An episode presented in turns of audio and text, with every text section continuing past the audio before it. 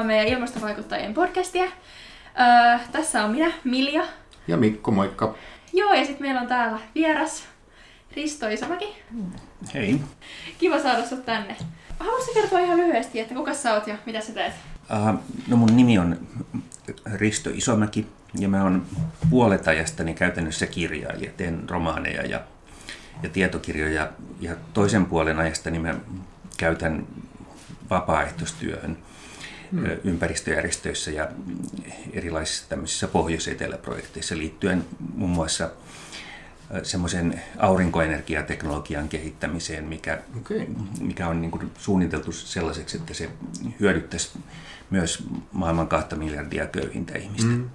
Ei, mutta toihan on tosi siisti niin kuin, konsepti. Tai siis jotenkin mulla on sellainen olla, että meillä punaisessa ristissä niin kuin erityisesti se, että että keskityttäisiin niihin, jotka on kaikista köyhimpiä ja kaikista haavoittuvammassa asemassa olevia, niin tämä on niin kuin, tosi hieno. Mikä, mikä järjestö tai mikä, mikä taho tuota kehittää? Se, sillä on vähän tämmöinen suuruuden hullu nimi, hmm. International Solar Innovations Council. Se nimi on niin suuruuden hullu sen takia, että se on intialainen aloite. Se, on, se tulee tämmöiseltä professori Santipada Gonsaudhurilta, joka oli pitkään Intian liittovaltion siis hallituksen merkittävin aurinkoenergianeuvonantaja. Joo. Nyt, on, nyt on eläkkeellä, mutta jatkaa työtään eri tavoin. Ja hän teki, teki ehdotuksen tämmöisen järjestön perustamisesta ja se, se on vielä, vielä aika pieni. Se on tällä hetkellä pääsääntöisesti suomalais-intialainen mm. aurinkoenergiaverkosto. Siinä on jonkin verran ihmisiä mukana myös muutamasta muusta maasta ja tarkoitus on, että se, se laajenisi merkittävästi, mutta se on nyt jo tuottanut aika paljon potentiaalisesti aika tärkeitä ideoita semmoisista tavoista, millä uutta aurinkoenergiateknologiaa voitaisiin soveltaa myös köyhien akuutteihin tarpeisiin. Okay. Kaikkein laimalle levinnyt idea on tämmöinen niin sanottu mikrokattoikkuna, jonka, mm. jonka tämä professori Gonchauthuri keksi tämän idean Lappeenrannan yliopiston katolla, kun hän oli käymässä Jaha. Suomessa. Me vietiin se Lappeenrantaan tutustumaan Lappeenrannan yliopiston aurinkoenergiakokeiluihin, mutta ei se ollut mm. niistä mutta kuin lievästi innostunut, kun se oli itse ollut mukana panemassa alulle 800 gigawatin suurusta Intian mm. aurinkoenergiaohjelmaa. Mm. Mutta sitten se näki siellä semmoisen keravalaisen, tai Keravalta lähtöisin olevan Keraplast-firman tekemään semmoisen muovisen ison kattoikkunan, niin se innostui siitä ihan okay. hirveästi. Ja me ei yhtään tajuttu, että minkä takia tämä nyt on sitten näin kiinnostava. Mutta sitten kaksi vuotta myöhemmin se oli työtovereineen kehittänyt sitten semmoisen köyhien perheisen tarpeisiin vastaavan version, missä oli semmoinen ihan pieni muovinen kattoikkuna ja sen alla mm. prisma ja kaksi pientä aurinkokennoa pieni LED-valo ja, ja pieni akku. Mm. se idea on, että se niin tämmöisissä slummien köyhissä asumuksissa ja maaseutukylissä pystyy tuottamaan valoa talojen sisälle auringonvalolla keskellä päivää ja sitten sillä akulla ja LED-valolla muutaman tunnin auringonlaskun jälkeen. Eli esimerkiksi sellaisissa okay. köyhissä perheissä, joissa lasten koulunkäynti loppuu, mm. kun veitsellä leikaten siihen, kun aurinko laskee, kun tulee mm. pimeitä, niin on muutama tunti auringonvaloa sen jälkeen. Ja se on nyt nyt Intian hallituksen neljän eri ministeriön ohjelma, jonka tavoitteena on asentaa 10 miljoonaa kotiin Oho. tämmöinen viiden vuoden kuluessa. Aika makea. Iso projekti, no kuulostaa no, on, on, siis todella. Mutta tämä toinen niin kuin tämän Conchaudurin hirveän tärkeä projekti on ollut sellainen yksittäisiä kouluja varten tarkoitettu aurinkoenergialla toimiva vedenpuhdisti, mm. joka, joka maksaa 800 euroa ja pystyy tuottamaan puhdasta vettä muutaman sadan oppilaan koululle. Ja silloin on ollut, niitä on nyt sata kappaletta asennettu koekäyttöön Intiassa ja ne on ollut hirveän menestyksekäksi kokeilu, koska ne on pienentänyt dramaattisella tavalla veden mukana leviävien sairauksien yleisyyttä näissä kouluissa ja, mm. ja lisäksi ne on yllättäen pienentänyt niin kuin sellaisten tyttöjen prosentuaalista osuutta, jotka lopettaa koulunkäyntinsä kesken 46 prosentista 14 prosenttiin. Eli se, että kouluissa ei ole, ei ole ollut saatavilla puhdasta vettä, niin se on ilmeisesti se on ollut Intiassa hirveän paljon isompi syy siihen, että niin monet tytöt lopettaa koulunkäyntinsä kesken, kuin on ymmärretty. Ei, kun mä oon, mä oon kuullut tästä ihan samaa, että tällaiset niin saniteettitilat on niin kuin tosi, mm. tosi tärkeitä niin. Niin kuin siinä, että pidetään tytöt koulussa. Ja... Hmm. Niin, että sanotaan, että kansakunta on just niin sivistynyt kuin sen naiset on. Että... Hmm. Mutta tosiaan semmoiset aurinko energiasysteemit kuin mitä, mihin me ollaan totuttu, niin ne on tärkeitä, mutta, mutta sellaisenaan niille ei ole mitään merkitystä maailman köyhimmille ihmisille, mm. joiden keskitulot on 36 senttiä päivässä, kun Aivan. ei tehdä tätä mm. laskennallista ostovoimapariteettikorvausta. Mm. Mutta aurinkoenergiasta voidaan kehittää semmoisia sovellutuksia, joilla voi olla erittäin suuri merkitys myös tämmöisessä köyhyyden poistamiseen Joo. tai vähentämiseen tähtäävässä työssä. Ihan varmasti. Sä kerroit Risto, että sä oot myöskin tota, kirjailija. Minkä teemojen parissa sä oot kirjoja, kirjojen parissa toiminut? No mä oon tehnyt tietokirjoja aika monistakin aiheista. Kaikkein eniten niin kuin just tämmöisistä kehityskysymyksistä, ruokaa tuottavista puista, ilmastonmuutoksen torjunnasta ja, ja myös ydinteknologiasta. Ydinteknologiasta mä oon kirjoittanut useampiakin kirjoja. Ennen kaikkea siitä, millä tavalla ydinvoiman leviäminen edistää myös ydinaseiden leviämistä uusiin maihin. Mutta mut sitten mun romaanit, oikeastaan kaikki mun romaanit on tietyllä tavalla tieteisromaaneja. Tai mä Joo. rakastan sitä tieteiskirjallisuuden tai science fictionin ideaa, siis ajatusta siitä, että, että yhdistetään kaunokirjallinen ilmaisu ja, ja luonnontieteellinen spekulaatio. Mm-hmm. Mm-hmm. Ensimmäiset romaanit, mitkä mä kirjoitin, niin oli tämmöistä avaruuteen sijoittuvaa, mm, vähän niin kuin perinteistä tieteiskirjallisuutta, mutta sen jälkeen mä oon etsinyt semmoista muotoa, joka, joka olisi niin kuin lähempänä todellista maailmaa ja toisi esille erilaisia ilmastonmuutokseen ja muihin globaaleihin ympäristöongelmiin liittyviä uhkakuvia. Mm. Vähän, vähän niin kuin tällainen rikosromaani, jossa mm. etsitään murhaajaa, mutta murhaajan paikalla on tämmöinen luonnontieteellinen arvotus, joka liittyy johonkin ekologiseen uhkakuvaan. Joo. Ei, mutta ihan tosi mielenkiintoista. Joo. Kyllä, siis musta tuntuu nykyään, että tietokirjoja ei jostain syystä niin arvosteta enää samalla tavalla mitä ennen, että ehkä osa syy on siinä, että kun tieto on olevinaan internetissä kaikki ja, ja sitten nykyään asioita perustellaan tosi paljon siltä, miten asiat koetaan.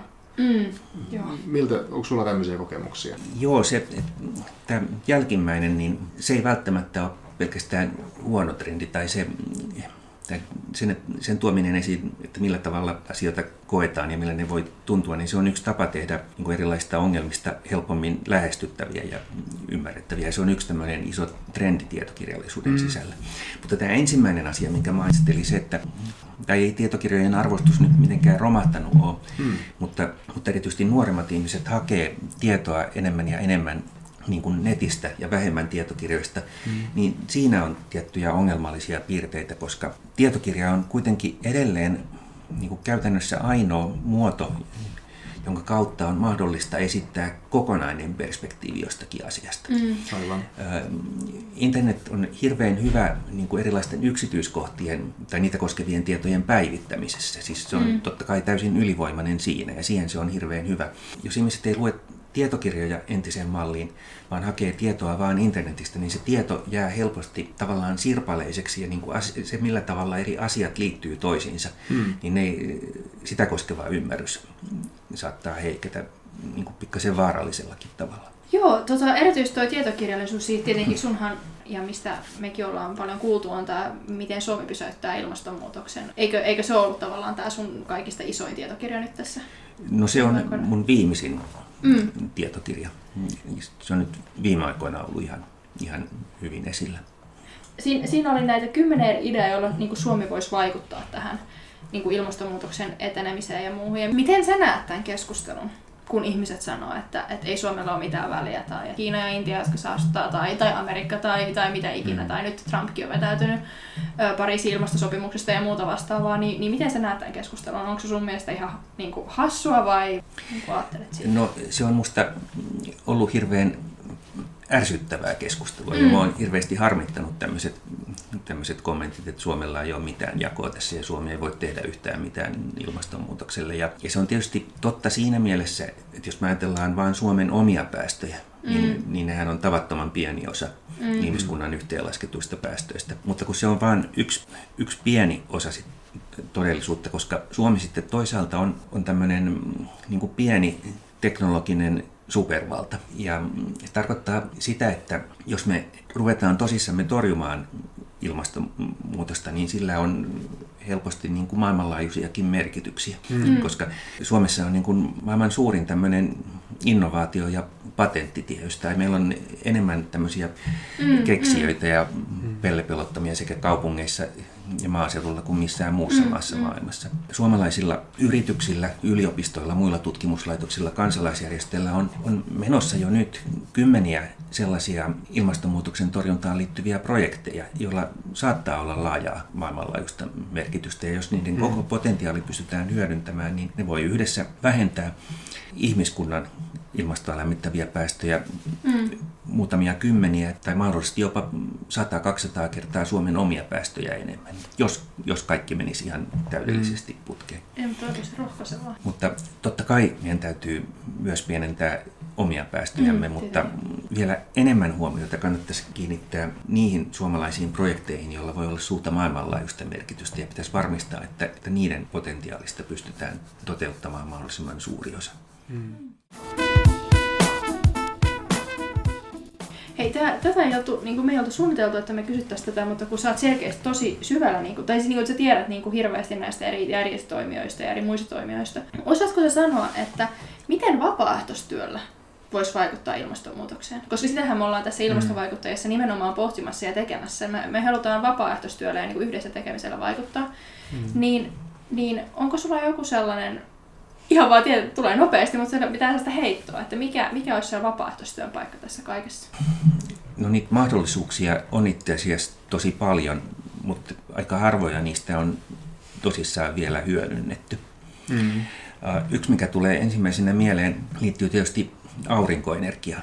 Aurinkopaneelien hinta Suomessa ja tämmöisten inverterien, niiden hintahan on romahtanut ja akkujen hinta laskee vielä nopeammin. Aurinkopaneeleja rupeaa nyt saamaan Suomessakin niin kuin hinnalla, joka on ehkä 30 senttiä, 25 senttiä per watti, eli järjettömän halvalla. Kun ajatellaan aurinkovoimaloiden yhteenlaskettua hintaa, niin sen niiden asentamisen hinta on niin kuin nykyään reilusti yli puolet. Aivan. Siis aurinkopaneeleja mm. pystyy kytkemään toisiinsa ja niiden, ja niiden kiskotukset pystyy asentamaan katolle niin kuin ihan pienellä, pienellä niin kuin opettelulla. Et se, se on hirveän helppoa työtä. Ainoastaan siinä, kun, kun kytketään aurinkopaneelien johdotukset inverteriin mm. ja inverteri kytketään verkkoon. Siinä tarvitsee oikeita sähkömiestä, mutta melkein kaiken voi tehdä kuka tahansa niin kuin pienen opettelun jälkeen. Mm. Mm. Ja jos, jos niin kuin tällaisesta, tällaisista niin kuin aurinkopaneelien asennustalkoista tehtäisiin iso kansanliike Suomessa, se aurinkovoimaloiden hinta voisi vielä romahtaa sen vapaaehtoistyön ansiosta Aivan. ratkaisevasti mm. nykyistä matalammalle. Ei, mutta toi on varmaan, että mun on pakko vaan sanoa, että tiettäkö mun isoisä on asentanut omat aurinkopaneelit omalle katolle. Mm. Niin kuin, että kertoo siitä, että hän siis 80 pyöri jossain katolla mm. asentanut. No, tietysti kun käy siellä katolla, niin kai tärkeää pitää niitä, niitä niin, niin, sopivia niin, turvavarusteita ja mm. muita.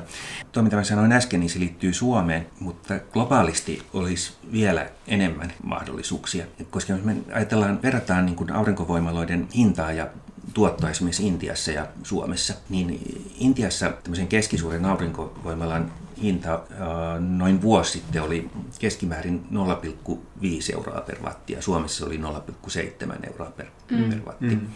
Ja sama aurinkovoimalla tuottaa Intiassa kaksi ja puoli kertaa enemmän. Mm. Mutta tämmöinen niin sanottu takaisinmaksuaika oli Intiassa merkittävästi pidempi kuin Suomessa sen takia, että Suomessa ihmiset voi rahoittaa aurinkovoimaloita käytännössä nollakorkoisella asuntolainalla. Mutta Intiassa ihmiset joutuu maksamaan 15 prosenttia mm. mm. korkoa. Jos niin kuin Euroopan unioni tai muut rikkaat maat tavalla tai toisella järjestäisi ihmisille alpakorkoisia lainoja, aurinkosähkön tuotanto globaalissa etelässä voisi räjähtää, mutta myös tämmöisen niin kuin vapaaehtoistyön, vapaaehtoisen organisaation kautta sitä voisi edistää hirveästi. Kehitysyhteistyöjärjestöjä ja vapaaehtoisjärjestöjä tarvittaisiin siihen, että Afrikassa opetettaisiin ihmis, mm. ihmisille niin kuin tämmöisiä ihan yksinkertaisia alkeita aurinkovoimaloiden asennuksesta. Aivan. Koska Afrikkaan on nyt jo viety aika paljon aurinkopaneeleita, mutta suurin osa Afrikkaan asennetusta aurinkovoimaloista ei tällä hetkellä toimi. Mm. Ne aurinkopaneelit on yleensä vielä ihan kunnossa, mutta, mutta ne johdotukset ja liitokset ja jotkut muut tehty usein ihan väärin. Mm. Tai siellä on joitakin osia, osia mennyt, mm. mennyt rikki. Ja niin kuin lähin ihminen, joka tietää, miten se rikkinäinen osa vaihdetaan tai miten nämä, nämä niin kuin asennetaan oikein, saattaa olla, olla sadan kilometrin päässä. Kyllä. Eli Afrikassa pitäisi tavalla tai toisella kouluttaa suuruusluokkaa miljoona, muutamia miljoonia semmoisia ihmisiä, jotka ymmärtää nämä ihan yksinkertaiset peru, perusasiat aurinkosähköistä ja aurinkovoimaloiden asentamisesta. Monille meille niin kun, ja suurille yleisöille ilmastonmuutos, sehän on tullut ehkä vasta nyt esille tässä IPCCn ilmastoraportin tai paneelin myötä tai Greta Thunbergin nousun, nousun myötä, mutta jos mä oon oikein ymmärtänyt, niin sä oot pohtinut ilmastoasioita jo vuosikymmenten ajan, niin kiinnostaisi tietää, että mikä sut on aikanaan ajanut, ajanut ja toisaalta myös pitänyt tähän asti näiden ilmastokysymysten mm. äärellä. No mä oon itse asiassa kirjoittanut ensimmäiset artikkelit ilmastonmuutoksen uhasta vuonna 1980, kun mä olin toimitusharjoittelijana Etelä-Suomen Sanomissa. Mutta mä ajattelin sitä silloin yhtenä noin 50 maailman isosta ongelmasta, mitä on olemassa. Mutta, mutta sitten mä olin ensimmäistä kertaa elämässäni Intiassa ja Bangladesissa 84-85. Matkustin jokilaivalla Intia ja Bangladesin suurien jokien suistomaiden läpi. Ja mä tajusin, että miten valtava määrä ihmisiä näillä alueilla elää käytännössä täysin merenpinnan tuntumassa, niin silloin mulla jysähti se, että mitä tapahtuu, jos merenpinta nousee edes muutamalla kymmenellä sentillä tai Aivan. puolella metrillä, niin se on jo ihan valtava katastrofi sillä alueella. Vielä myöhemmin tutkimustulokset ja niin tämmöiset havainnot siitä, että mitä maapallolla on tapahtumassa, muuttu pikkuhiljaa yhä mm. pelottavammiksi. Ennen tämän uuden vuosituhannen alkua tutkijoiden ennusteet oli sellaisia, että mannerjäätiköiden sulaminen ei todennäköisesti ala vielä tällä vuosisadalla. Ja niin kuin semmoista, että jäämeri sulamiskauden lopulla voisi lainehtia vapaana kelluvasta jäästä, niin tuskin sattuu ennen vuotta 2100. Mutta pam, sitten yksi, kaksi, niin kun tämän uuden vuosituhannen ensimmäisten vuosien aikana kaikki kolme olemassa olevaa mannerjäätikköä alkoi alkoi selkeästi sulaa, menettää enemmän jäätä kuin mitä mm. uutta jäätä muodostui. Äkkiä todettiin, että hupsista jäämeren kelluva tieto on menettänyt ehkä kolme neljäsosaa tilavuudestaan. Ja vähän, mm. vähän myöhemmin tuli selväksi, että jäämerellä ei enää ole tämmöistä monivuotista vahvaa jäätä jäljellä juuri lainkaan. Ja Alppien vuoristojäätiköt on menettänyt puolet tilavuudestaan tähän mennessä.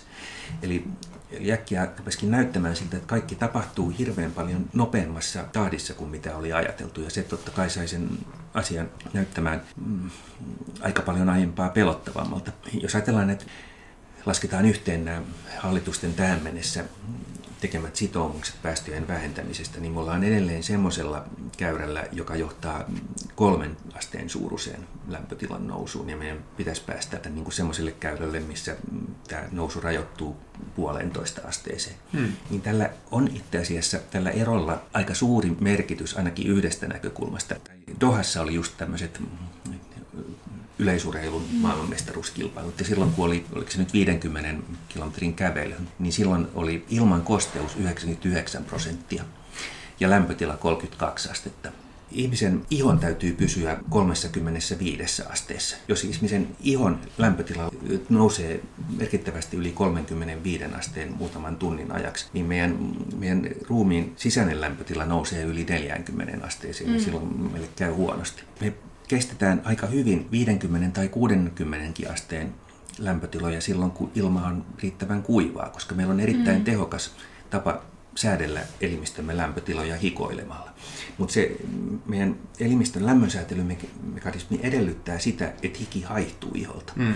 Mutta silloin kun ilmankosteus menee yli 90 ja lähestyy sitä, sitä 100 prosenttia, niin hiki ei enää haihdu, se ei voi enää haihtua, vaan se vaan tippuu iholta. Tämä tarkoittaa sitä, että silloin kun on 99 asteen, 99 prosentin suuruinen suhteellinen ilmankosteus, niin jos, jos lämpötila nousee samalla 35 asteeseen, niin ihminen, myös terve nuori ihminen kuolee kuudessa tunnissa, ellei se pääse ilmastoituun rakennukseen suojaan. Mutta nyt Dohassa 99 prosentissa ja 32 asteessa. Tarkoittaa sitä, että että siitä on enää kolme astetta matkaa mm, niissä kyllä. olosuhteissa mm. tappavaan lämpötilaan. Mm. Jos, jos ilmasto lämpenee vielä kahdella asteella, tarkoittaa tilastollisesti sitä, että korkeimmat hellehuiput nousee kaksi, kaksi kertaa korkeammalle, eli neljällä mm. asteella. Ja silloin me mennään kosteissa tropiikissa yhä useammin tämän tappavan mm. ilmankosteuden ja lämpötilan yhdistelmän yläpuolelle. Ja se on jotakin semmoista, mikä meidän pitää estää. Mm. Sen ei saa antaa tapahtua. Siis tämä on ihan niin kuin arjikokemus eikä lähelläkään mitään tuollaista Dohan kaltaista tilannetta, mutta mä olin kesällä Torontossa. Ja siis se oli, se oli aivan järkyttävää. Siellä oli noin 30 31-32 astetta ja ilmankosteus oli ehkä 80 prosentin luokkaa, 80 85. Sekin on jo erittäin, erittäin tukala. Erittäin tukala. Mutta sitten mä niin kuin, hurja kuulla, että jos olisi ollut ihan pari astetta lämpimämpi ja vielä pikkusen kosteempi, niin se olisi ollut, mm. niin kuin, se olisi ollut kuolemaksi.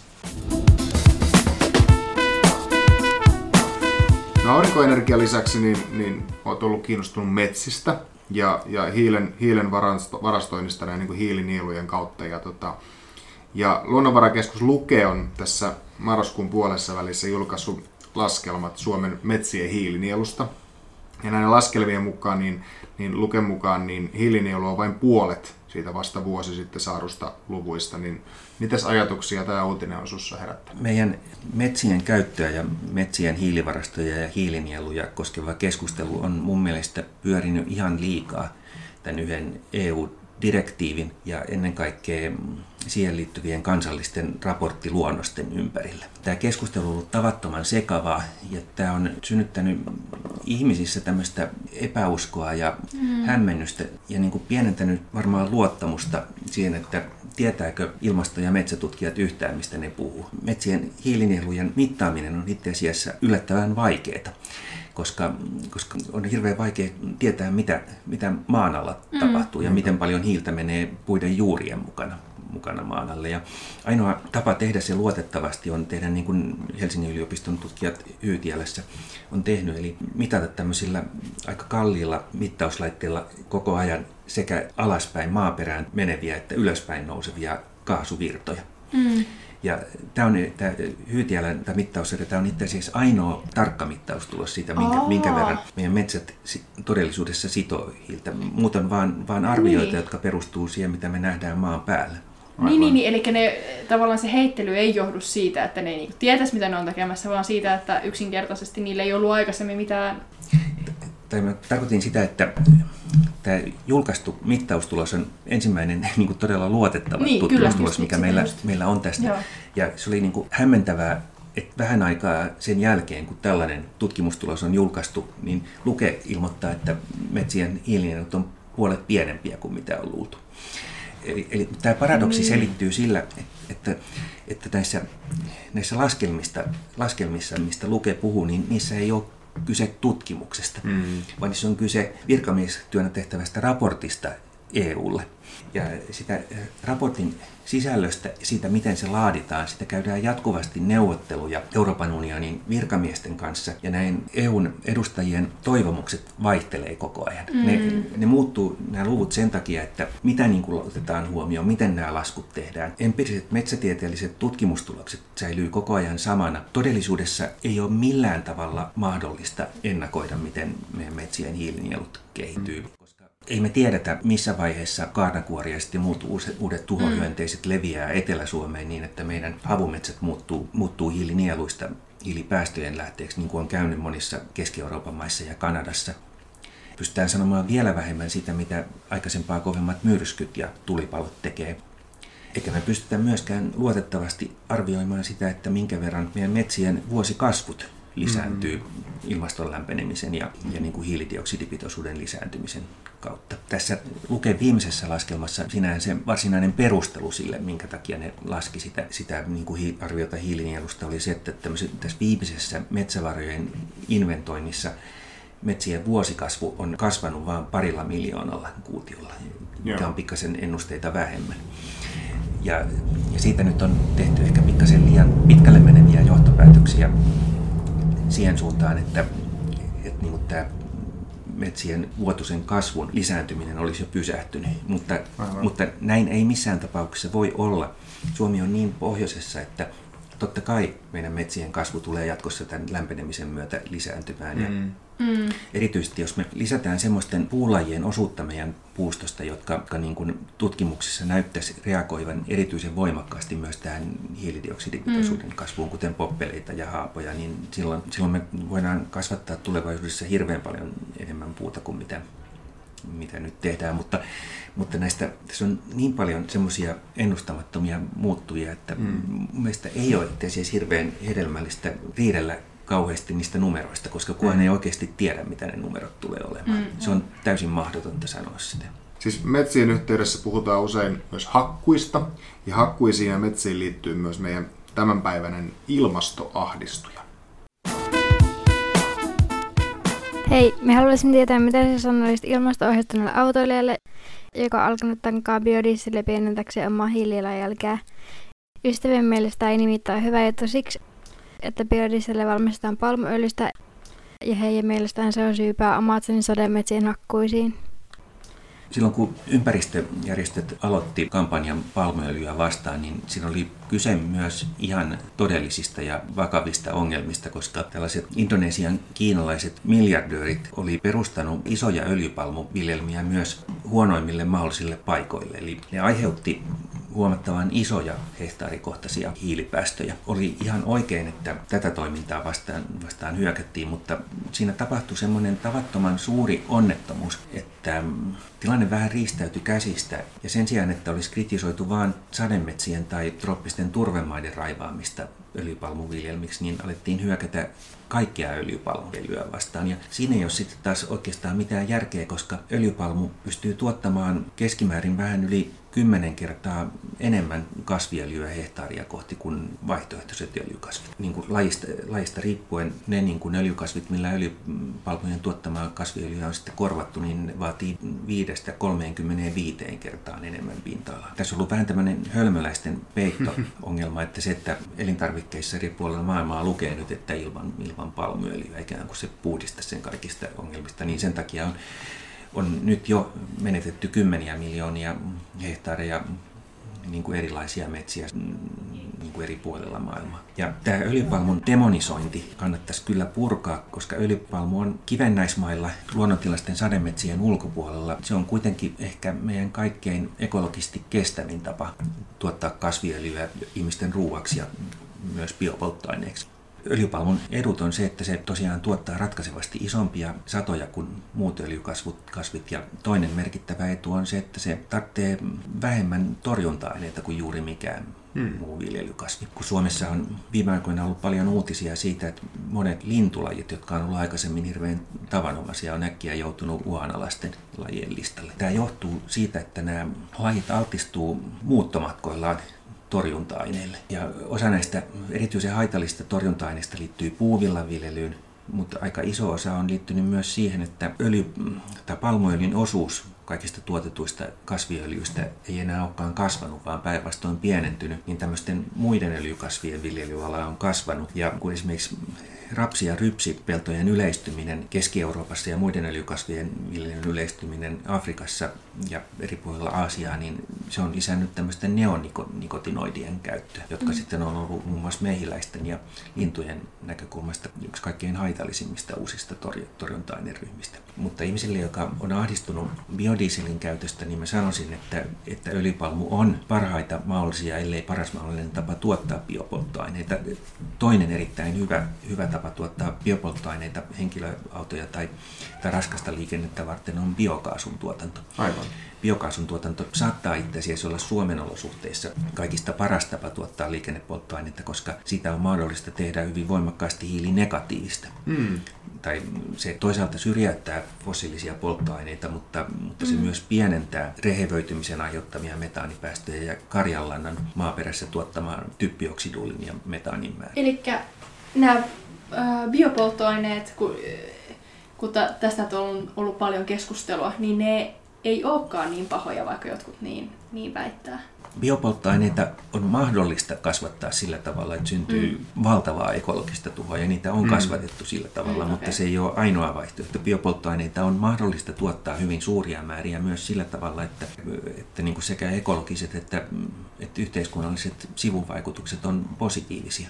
Oleellisinta on varmistaa se, että, että biopolttoaineiden tuotanto tapahtuu sillä tavalla, että, että otetaan käyttöön esimerkiksi laidunmaita tai erilaisia laidunmaiden laidunnuksen synnyttämiä joutomaita ja kunnostetaan niitä, niitä tämmöisiksi biopolttoaineita kasvattaviksi viljelmiksi, tai että Länsi-Afrikassa ennallistetaan vanhoja sademetsäalueita, siis alueita, jotka mm. joskus aikoinaan on ollut sademetsää, mutta jotka on viimeisen sadan vuoden aikana hävitetty ja muutettu laidunmaiksi. Tai kaikkein kiinnostavin malli on sellainen, että, että istutettaisiin tämmöisille entisille sademetsäalueille niin kuin muutamia kymmeniä tämmöiseksi hyvin suureksi kasvavia sademetsäpuita hehtaarille ja sitten niiden varjossa aletaan viljellä öljypalmuja, koska öljypalmut on luonnostaan sademetsän aluskasvillisuutta. Ne kasvaa ihan hyvin semmoisessa puolivarjossa tai varjossa, itse asiassa paremmin kuin yhtenäisinä mm.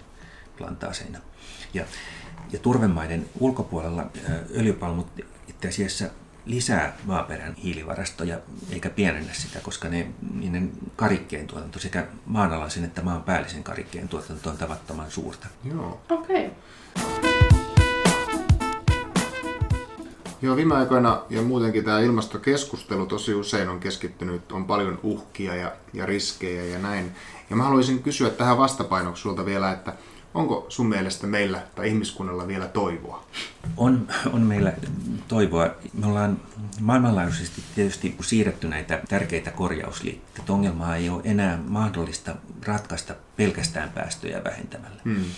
Mutta jos me laajennetaan keinovalikoimaa pikkasen ja päästöjen vähentämisen ohella myös kehitetään sellaisia ohjelmia, joilla tuotetaan suuria määriä erilaista biomassaa vaan sitä varten, että se varastoidaan ja sillä tavalla poistetaan hiilidioksidia ilmakehästä, niin tämmöisen keinoyhdistelmän avulla ei oikeastaan ole mitään syytä, minkä takia me ei voitaisi tästä selvitä. Jos me ajatellaan Suomea, niin kaikkein, kaikkein isoin myönteinen asia, mikä Suomessa on viime aikoina tapahtunut, on se, että, että maataloustuottajat on hyvin korkealla profiililla ja tosissaan lähtenyt liikkeelle – pienentämään maatalouden aiheuttamia kasvihuonekaasupäästöjä ja tähtää jopa siihen, että maataloustuotannosta Suomessa voitaisiin tehdä, tehdä hiilineutraalia tai ehkä jopa hiilinegatiivista niin, että mm. myös pelloista tulisi, tulisi. Onko tämä niin uusi kehitys? No tämä on uusi kehitys. Mä sanoisin, että kaikkein tärkein yksittäinen asia, mikä Suomessa pitäisi tehdä ilmastonmuutoksen torjumiseksi, Suomen omia päästöjä ajatellen, on se, että pitäisi sopia kaikkien puolueiden ja koko yhteiskunnan kesken siitä, että maataloustuottajille muutaman vuosikymmenen päästä maksettaisiin saman verran maataloustuloa puolta pienemmästä tai kaksi kolmasosaa pienemmästä määrästä lihan ja maitotuotteiden tuotantoa kuin nyt. Eli jos pidetään huolta siitä, että, että sovitaan siitä, että maataloustuottajat saa muutaman vuosikymmenen päästä saman verran tuloja, vaikka ne pienentäisi eläinperäisten hmm. tuotteiden tuotannon vaikka kolmannekseen, niin silloin itse asiassa tämä tarkoittaa sitä, että meidän, meidän kasvihuonekaasupäästöistä hirveän iso siivu ikään kuin sulaa äkkiä olemattomiin, koska maatalouden päästöt katoaa kokonaan. Pelloista on mahdollista tehdä iso hiilinielu, metsien hiilinielujen rinnalle. Ja rehuviljelykäytöstä vapautuvalla peltojen pinta-alalla voidaan kasvattaa semmoista biomassaa, joka voidaan varastoida niin, että sen sieltämä hiili on pois, poissa ilmakehästä. Tai sitä voidaan käyttää myös ilmastoystävällisten vaatekuitujen ja biokaasun, biokaasua tuottavan nurmen tuotantoon. Ja lisäksi on, tässä on myös se se hyvä puoli, että tämmöinen kehitys pysäyttäisi maaseudun, Suomen syrjäseutujen autioitumisen. Ja Suomen syrjäseutujen autioituminen ja ihmisten keskittyminen kaupunkeihin on itse asiassa tällä hetkellä myös aika iso, iso ähm, ilmastoa lämmittävien päästöjen aiheuttaja, koska, koska itse asiassa kun julkisuudessa on puhuttu siitä, että äh, että peltojen raivaaminen aiheuttaisi edelleen noin 20 000 hehtaarin suuruisen metsäkadon vuosittain, niin tämä itse asiassa on enää totta. Tämä peltojen raivaamisen aiheuttama metsäkato on nykyään enää vain pari tuhatta hehtaaria vuodessa. Sen sijaan kaupungistuminen hävittää noin 10 000 Aivan. hehtaaria metsää vuodessa. Ja se on itse asiassa aika, se, on, se tuottaa kohtuullisen läjän hiilidioksidia vuodessa ja siihen pitää vielä lisätä, lisätä niin kuin betonirakentamisen aiheuttama hiilipäästö, joka kanssa on mm. muutamia prosentteja meidän kasvihuonekaasupäästöistä. Eli me voitaisiin, jos, jos tämä tämmöinen niin kuin kaupungistumiskehitys pystytään osittain pysäyttämään tai mm. pystytään pitämään maaseutu elävänä, niin tätäkin kautta häviää iso osa meidän kasvihuonekaasupäästöistä. Ja lisäksi tässä yhteydessä on tärkeää huomioida myös se, että jos me halutaan saada todellista tekemisen makua ilmastonmuutoksen torjuntaan, niin me tarvitaan maaseudun asukkaita, koska, mm. koska niin kuin kaupungeissa asuvat vihreät ja punavihreät ihmiset on erittäin kunnioitettavia ja hyviä ihmisiä, mutta, mutta heistä monet on monennen sukupolven kaupunkilaisia, mm. eikä mm. enää osaa, osaa tehdä, tehdä käsillään paljon mitään. Kaupun, monen sukupolven mittainen asuminen kaupungissa tekee ihmisistä uusavuttomia. Mm. Sen sijaan maaseudulla meillä on edelleen ihmisiä, jotka osaa tehdä, tehdä kaikkea mahdollista, jotka pystyy rakentamaan biokaasugeneraattoreita ja jotka osaa asentaa aurinkopaneelit katolleen ja jolla on paljon metsäpinta-alaa mm. ja peltopinta-alaa, jolla voi, voi tuottaa hiiltä ilmakehästä poistavia kasveja ja niin poispäin. Me tarvitaan nämä ihmiset ennen kaikkea mukaan talkoihin, jos me halutaan saada jotakin todellista aikaan. Mutta tällä hetkellä ongelma Suomen syrjäseudulla on se, että ihmiset on menettämässä kokonaan uskonsa siihen, että niille, niiden omilla kylillä on, on tulevaisuutta. Hmm. Ja ennen kuin ihmiset uskoo siihen, että niiden tilalla ja kylällä on on tulevaisuutta jatkossakin, niin ei ne halua investoida yhtään ylimääräistä siihen, että pistää oman, oman aurinkovoimalan katolleen tai, Kyllä. tai mm. biokaasuvoimalan siihen, siihen peltojen viereen.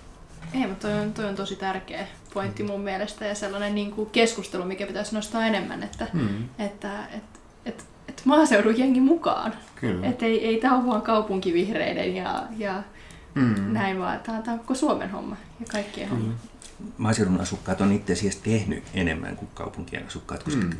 niin kuin monella eri tavalla sitä ei saisi unohtaa, mutta, mm. mutta maaseudun ihmiset ei tällä hetkellä tee kuin pienen murtoosan siitä, mihin ne helposti pystyisi sen Aivan. takia, että tässä on syntynyt tämmöinen aika, aika niin kuin rajukin vastakkainasettelu.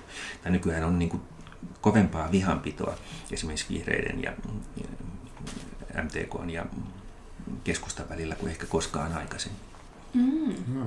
Kuulostaa siltä, että niin toivoa ja mahdollisuuksia on, jos on myöskin tahtoa toteuttaa sitä. Ja tota, me halutaan, Risto, kiittää sinua, että tulit meidän vieraaksi tänään ja että sun ajatuksista pystyy lukemaan sun kirjoista, jos kuuntelijoita kiinnostaa vielä enemmän. Hyvä, kiitos tosi paljon, oli, oli tosi ilo, ilo jutella. Kiitos.